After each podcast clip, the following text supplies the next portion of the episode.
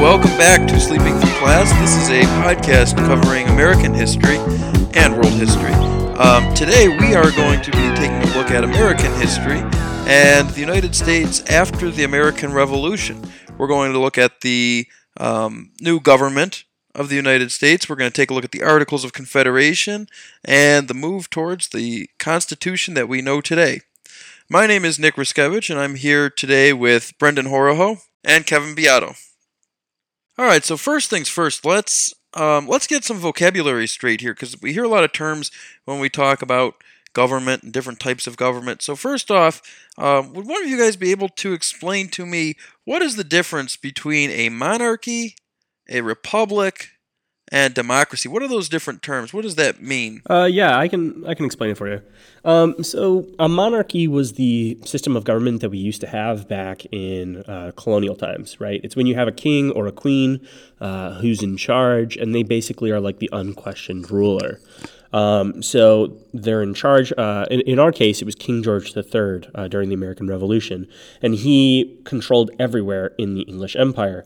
And so it creates some problems because, just because your father was amazing and was able to take over the throne and rule the kingdom doesn't mean that you are, right? And some of those ideas were discussed by Thomas Paine in Common Sense. A republic is where you have elected representatives. So this is really what we have more in the United States. We don't want to go to Washington and vote on every single thing, so we elect people to go as our senators or as our congresspeople, and they go and they vote on different things on our behalf. And the third one is democracy. So democracy is a majority rule. So a simple democracy, it's kind of like what they had in ancient Greece. You are voting, and it's a simple up-down vote. So like if you have a room full of 30 people and you're trying to decide what to order for dinner, you do a simple vote. And if 16 hands go up, you have a simple majority, and that's enough to decide something. So those are the three basic types of governments that we're looking at here. Awesome. That's great information. So that gets us started here. So let's get into government in the United States, or at least the American colonies, when they declared independence in 1776. Why did they need a government, and what sort of happened there? Kevin, can you tell us about that? Yeah, so they're declaring independence from Great Britain, and after doing so, they're looking at what comes next. So, okay, we're going to be our own country. Well, we need to figure out, how are we going to have laws? What kind of government are we going to have to overlook all these colonies that are going to end up becoming states? There's a lot of debate that takes place right around the time of the Declaration, and the main thing that they come to is what's going to be called the Articles of Confederation. Pretty quickly, most states sign on to it, but there are some states that hold out. Some of the issues was all this new land that they're getting as part of this revolution off like to the west of the Appalachian Mountains. Some existing states are making claims to that western land. Like tiny little Connecticut is going to essentially like quadruple its size in the west, even though it's not even connected to it, but they've laid claim to it. Maryland is the main state that holds out. They felt like they had no claims to the west and they were getting a raw deal. Thomas Jefferson is actually going to be the one that helps to persuade Virginia and other states to get rid of their claims, to get states like Maryland on board, and that also helps to set up the creation of new states once we become independent. So states like Ohio, Kentucky, Tennessee, these states happen because Thomas Jefferson helps persuade the bigger states from getting rid of their claims to that western land. So the Articles of Confederation, we're talking about this new governing document, what we call a constitution. What was this new constitution like exactly? Was it powerful or was it weak? And why was it created the way it was, Brendan? So the Articles of Confederation are a sort of like loose relationship between these different states. The states are kind of like independent countries. Now, they don't want a strong central government. They just had that with, King George III. And so they're looking for some way to sort of be connected with each other, but also be sort of decentralized, and it ends up creating tons of problems. You have all kinds of issues where money doesn't work from one state to another, what happens when you're shipping goods across state lines. It's very, very problematic. And who settles disputes in between the states? It was this really rough sort of way of figuring out how these states were going to relate to each other. What eventually happens is they plan on having a legislature, like a lawmaking body, and every state has equal representation. The problem with that, though, is some states that have lots of people had the same power as states that had, a very small amount of people. And then you needed a 9/13 majority in order to pass anything. Amendments needed to be unanimous. So it's really, really difficult. You couldn't even get, 13 people to agree on what to order for breakfast. It's very difficult. Or maybe... You couldn't get 13 people to agree on what to order for lunch. So, assuming they weren't sleeping together. There were also issues when it came to declaring war.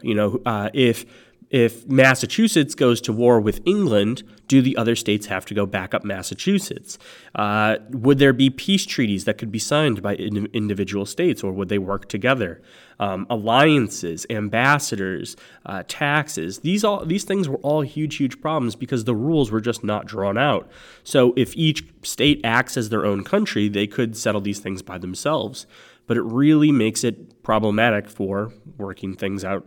And we start to see this as we go into the late 1780s. There were just a lot of problems with the Articles of Confederation, and the United States, or the Confederation, was having a lot of problems trying to figure it out.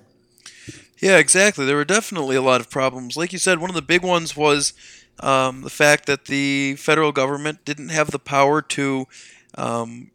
basically raise taxes, and because they couldn't collect any tax money, they couldn't do things like properly fund an army, and we see that kind of come up a couple times, and that problem kind of highlighted a couple times. Kevin, what were some points where the fact that the federal government could not provide a military, where did that kind of show up? Where did we see that?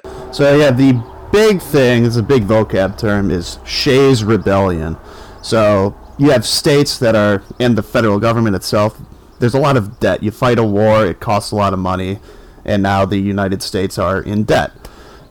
Massachusetts bears a heavy burden of debt, and they impose heavy taxes, heavier than pretty much any of the other states, to try and pay off that debt. The problem is, with Massachusetts, it's sort of split into two. So you have the eastern half where Boston is, that's viewed as sort of the elite part, and then there's the rural Massachusetts off in the west. So naturally they're going to sort of see themselves as being against each other. During this time, farmers are incurring a lot of the burden of that debt, and they're getting foreclosed on. So, they're not able to pay off the debts, and thus the banks come in and the courts come in and they take away your farm. Obviously, they have an issue with that. So that fuels this feud between western Massachusetts and the elite eastern part, or Boston. The farmers had this idea saying that, well, if we go to these debtor courts who are being pro-creditor, so they're siding with the people who need the money, not the people who are having to pay it off. They're siding with them, so if we go and we shut these courts down, problem solved. We can't be foreclosed on. The person who's thrust into this role of leading this rebellion is Daniel Shays. So he didn't really seek out the role, but he was pushed into the forefront of it. He's an American Revolution veteran. So now you have these armed farmers taking over these courts. And the lack of a centralized military force means that Massachusetts has to deal with it on its own. And there's a lot of debate in Massachusetts at the time and throughout the country on how, oh, this is terrible. Like, what's going on? They got to get their stuff together. And then there's other people, even prominent figures, who are cheering on the rebellion.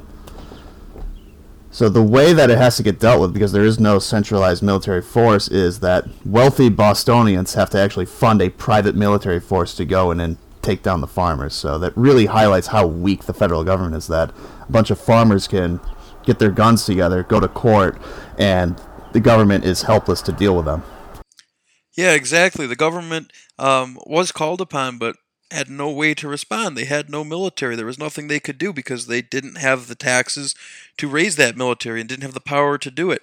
There were other issues as well. There were issues like the British soldiers staying on American territory after the Revolution had ended, refusing to leave, staying on American or on forts on American territory. You had Spain closing down the port of New Orleans, and that basically prevented people from using the Mississippi River, which was kind of a, like, you may want to consider it like a highway of today as far as transporting goods. That was not able to be used by farmers living close to the Mississippi River to ship their crops to bigger cities on the coast. And that was a problem. And in both of those cases, again, the federal government had no way to deal with these problems. So those, along with Shays' Rebellion, highlighted the weaknesses of the Articles of Confederation. So what comes of that? When they realize that the Articles are too weak, what do we see come from that? So what they do is they realize that there needs to be something stronger. They need to go ahead and basically reshape the Articles. And so in 1787, they realize they have to beef it up. They have to do something. And so this huge group of representatives from all the different states, they show up and they start looking closely at the Articles of Confederation. And they want to change things here and they want to change things there. And they were really afraid of having a strong central government because they had just gotten away from a king. So They're hesitant, but they eventually do realize that they need some sort of structure, some sort of central government that would help mediate disputes between the states. The way that I like to explain it to my children, or my students rather, is that there's like 13 little kids bickering with each other, and you need one strong parent in the room to help settle disputes and keep them from killing each other, right? So they come up with a couple of different plans. They say, okay, we have this Virginia plan and we have this New Jersey plan. The Virginia plan basically says we're going to create a legislative body based on population. So states like Virginia or North Carolina, Pennsylvania, where there's lots of people, they're going to have more political power and more say in what happens than states like New Jersey or Rhode Island or these less populated states. The New Jersey plan basically said, hey, let's have a system similar to what we were doing where it's based on representation. Everybody gets one vote. That seems fair. The question is, how do you settle these two disputes? Is it based on how many people are in your state or the fact that you just have statehood? So they eventually have to work out a compromise. All right. Yeah, they do. Because you have this issue of, are we all going to have an equal say, or are states with bigger population going to have more say? So Kevin, what was this compromise that they eventually come to? What did they eventually decide? Yeah, this compromise, this great compromise, if you will, or the Connecticut Compromise, it sort of takes the ideas of both the Virginia plan and the New Jersey plan and creates one legislative body out of it. So you're going to get what's called a bicameral legislature, or two houses of legislature. So you have the Senate, which is the upper house. That's going to be the representation of the New Jersey plan. Each state is going to get two senators. They're going to serve 6-year terms, and 1/3 of all senators will be up for election every 2 years. The other house, the lower house, is the House of Representatives, and that's in relation to your population, and they're elected every other year. So every 2 years, every single member of the House of Representatives is up for re-election. The House is more prone to reflecting the will of the people, and the Senate is stagnant. So you can see a lot of change in the House, and they're more likely to pass legislation than the Senate is. The state actually would appoint their own senators to Congress until the 17th Amendment in 1913. So your state legislature would actually pick the two representatives to go to D.C. and represent the state. But even with this, when you're looking at the House of Representatives, it's hard to say, like, who constitutes a person, because you have this issue of slavery as well. So do slaves count at all? Do they count entirely? And what they decided was that it's called the 3/5 Compromise. So 3/5 of non-white people, or otherwise known as slaves mostly at the time, they would count towards the population. So if you have 5 slaves, 3 of them count towards your representation in Congress. Yeah, and part of the reason why they had to do that compromise was because if they did not count slaves as something, the southern states would have a lot less representation based on population than they actually kind of deserve. So it would give a real advantage to the North in the legislation. Exactly. So with this like bicameral legislature that we're talking about, real quick, how does it work if they want to pass a law? Does it become a law if the Senate passes something but the House doesn't, or vice versa, or do they both have to approve it? So if you've ever seen Schoolhouse Rock, there's a very famous video, I'm Just a Bill. And basically, inside the Senate and inside the House, there are these subcommittees where they can bring up bills. And if it passes through the subcommittee, like this subcommittee on agriculture, if they want to change something about the way farming works, it has to be voted through with the subcommittee. And then it's brought to the House or the Senate based on where it starts.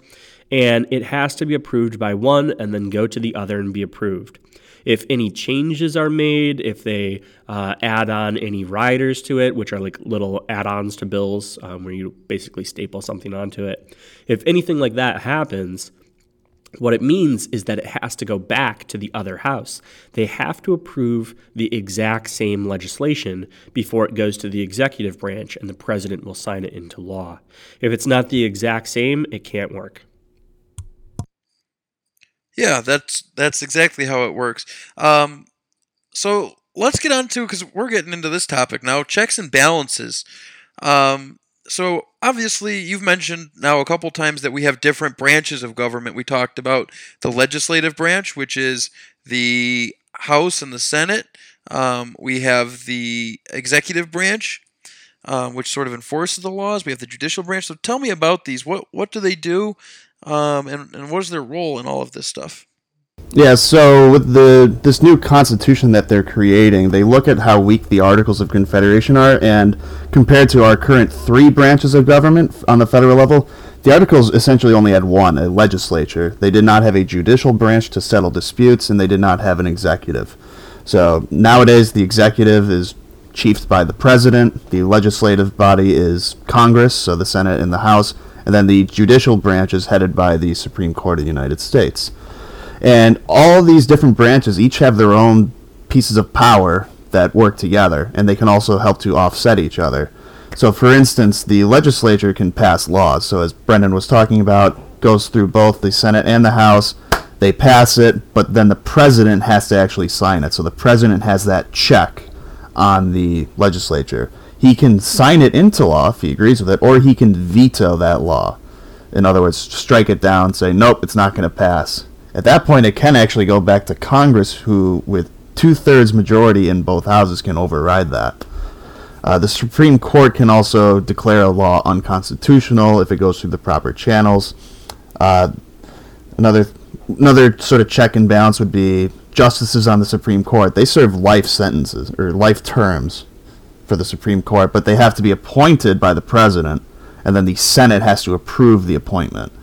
So you get all this power if you're made a justice, but you have to be approved by the other 2 branches in order for that to happen. The president can also help to push for legislation, but ultimately it's the legislative branch that has to push to actually create the law and pass it. And Congress also has the power of the purse. They are the ones responsible for funding these laws, too. So that's another way that they can check the president in terms of what the president wants to do. Yeah, exactly. So that is the system of checks and balances and how that works. All right, so let's move on. Was everybody on board with this new constitution that was being drawn up that gave the federal government greater power? Was everybody supportive of it? So there were two camps, basically. You had one, which was the Federalists, which were sort of in favor of the Constitution. They supported it. And you had the Anti-Federalists, which were against it. And so there was this huge debate going back and forth whether or not they should have a strong central government. And basically, people had this debate back and forth in the press. So Federalists supported the new Constitution and a stronger federal government. Merchants who sent ships to sea and people living on the frontier, they kind of, thought, they need some form of protection, and a strong federal government sort of provides that that fear to people that might harm them. Right? If you're traveling, around the tip of South America, or if you're traveling in Asia and you have that American flag flying, it sort of, symbols or threatens people and says, don't mess with me, because they know that they would have to deal with the federal government. You have guys like Alexander Hamilton and James Madison and John Jay, who wrote the Federalist Papers. They did this all actually under the pseudonym Publius. So basically, they're writing all these essays in support of the Constitution, which you can now find in any bookstore anywhere. And so these essays are basically just arguing that the Constitution, outlined a federal government that would leave people and the states sort of to do what they want, and the federal government would only be there to sort of act like a parent or, act like a referee at times. Anti-Federalists were a little different. They thought that, the new Constitution would give too much power to the new federal government. And so they were worried that the Constitution would basically allow the federal government to act like a king. The president would possibly act like a king, and that was very concerning. So guys like Thomas Jefferson, Sam Adams, Patrick Henry, they argued against this. They said, we've just dealt with a king. We've just dealt with, the abuse of our rights. We don't have time for this. We really need to think of something different. And they said, we absolutely have to guarantee the rights of our citizens.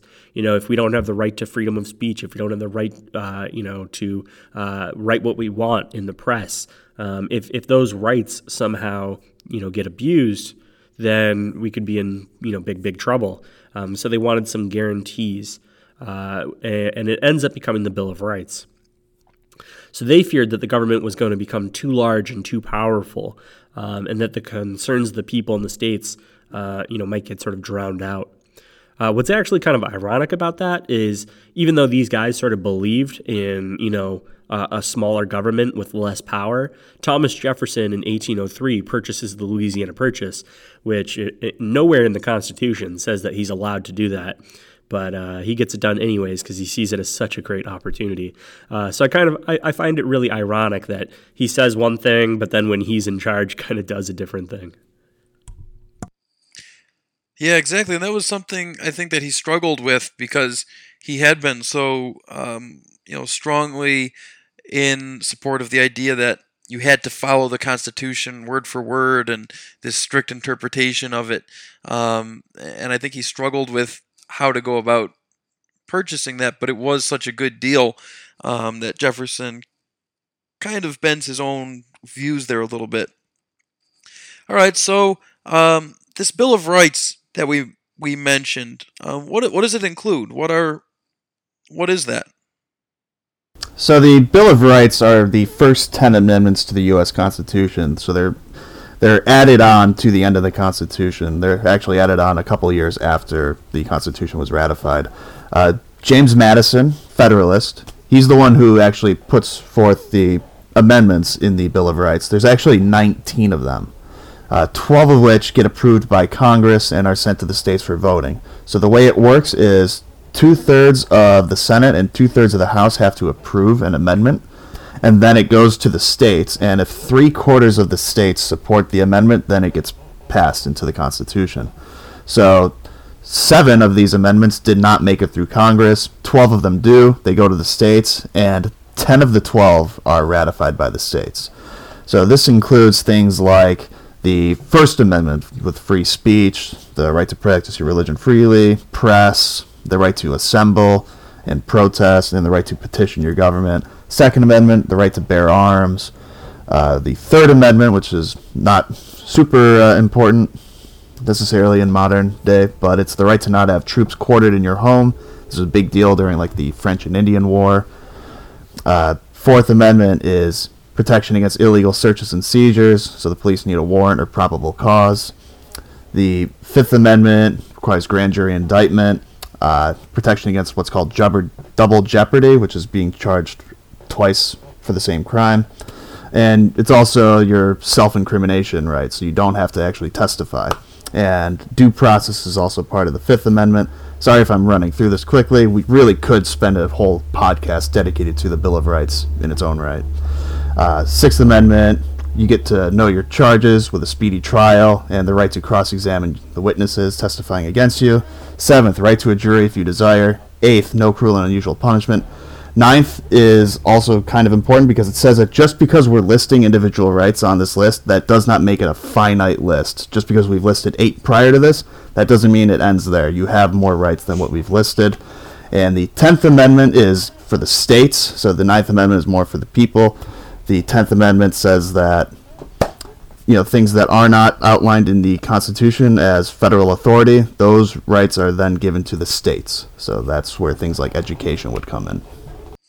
Yeah, exactly. So those 10 rights that make up the Bill of Rights, that was kind of put in to guarantee certain protections against the federal government, to make sure that there were certain things that the federal government could not take or violate in regards to the people.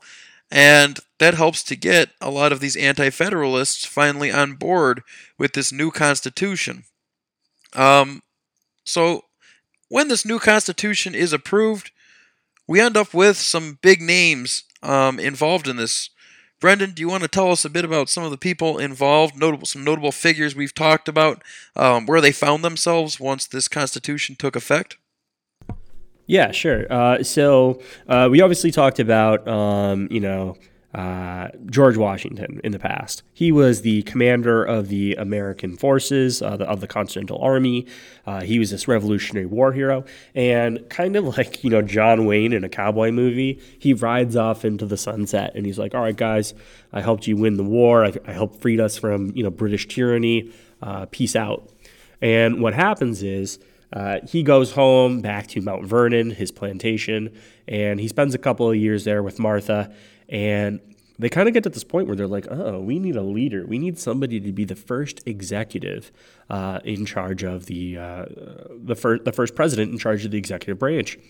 And they turn to George Washington. He's kind of the unanimous choice. Like, some people floated ideas of John Adams maybe, or some other people, but really Washington was a unanimous choice. And so Washington goes and becomes the first president. And when he does that, he realizes that every single thing that he does is going to set a precedent or an example for every other president after him. So, when he's sworn in outside in front of the people. He puts his hand on the Bible and says, so help me God. He has people address him as Mr. President rather than like Your Excellency or something like that. So he does all these things knowing that every single thing that he does is going to be scrutinized for hundreds of years. Like, people are going to look to him as an example. And so everywhere from his personal writings to his public statements, they were all extremely well crafted because he knew that they were going to be studied forever. You had Alexander Hamilton, who was his right-hand man during the American Revolution, although not American, he became the first Treasury Secretary. He was really good with money. He had a 3-part financial plan to basically get the United States to start saving money, to get the United States on a good financial track. And it didn't end up lasting too long because he was eventually going to be killed by Aaron Burr. John Jay, who was also a Federalist author, he was the first Supreme Court Chief Justice. So there's a college in New York City called John Jay College, which is named after him. And he basically helped establish the norms for the Supreme Court. You had Madison, who was the designer of the Constitution, really, and the Bill of Rights. He was a congressman and eventually did become the fourth president of the United States. And I think he was the shortest president in history, too, at 5'4". So Thomas Jefferson, he would be the third president eventually, and he was a Francophile. So he was really into French culture and French people. And so he was the minister to France for a while there. He was actually the first president to have French fries at the White House in like 1802, I think. And then finally, Roger Sherman, who helped with the Great Compromise. He was a congressman from Connecticut. He became a senator later and didn't really go too far beyond that. But it's really interesting to see how these guys who all helped form our government really, rose to great powers later on. Yeah, very interesting for sure to talk about all these important figures and kind of the roles that they played in this new government under the Constitution. So with that, we've wrapped up our episode on the Articles of Confederation and the Constitution, the new American government following the Revolution and independence. And in our next episode, we are going to take a look at the early republic. We're going to take a look at the United States now under this new, stronger Constitution. And we're going to kind of see, what comes of that, what happens with that. So for Brendan, for Kevin, and for myself, we hope that you'll join us next time on Sleeping Through Class. Take care.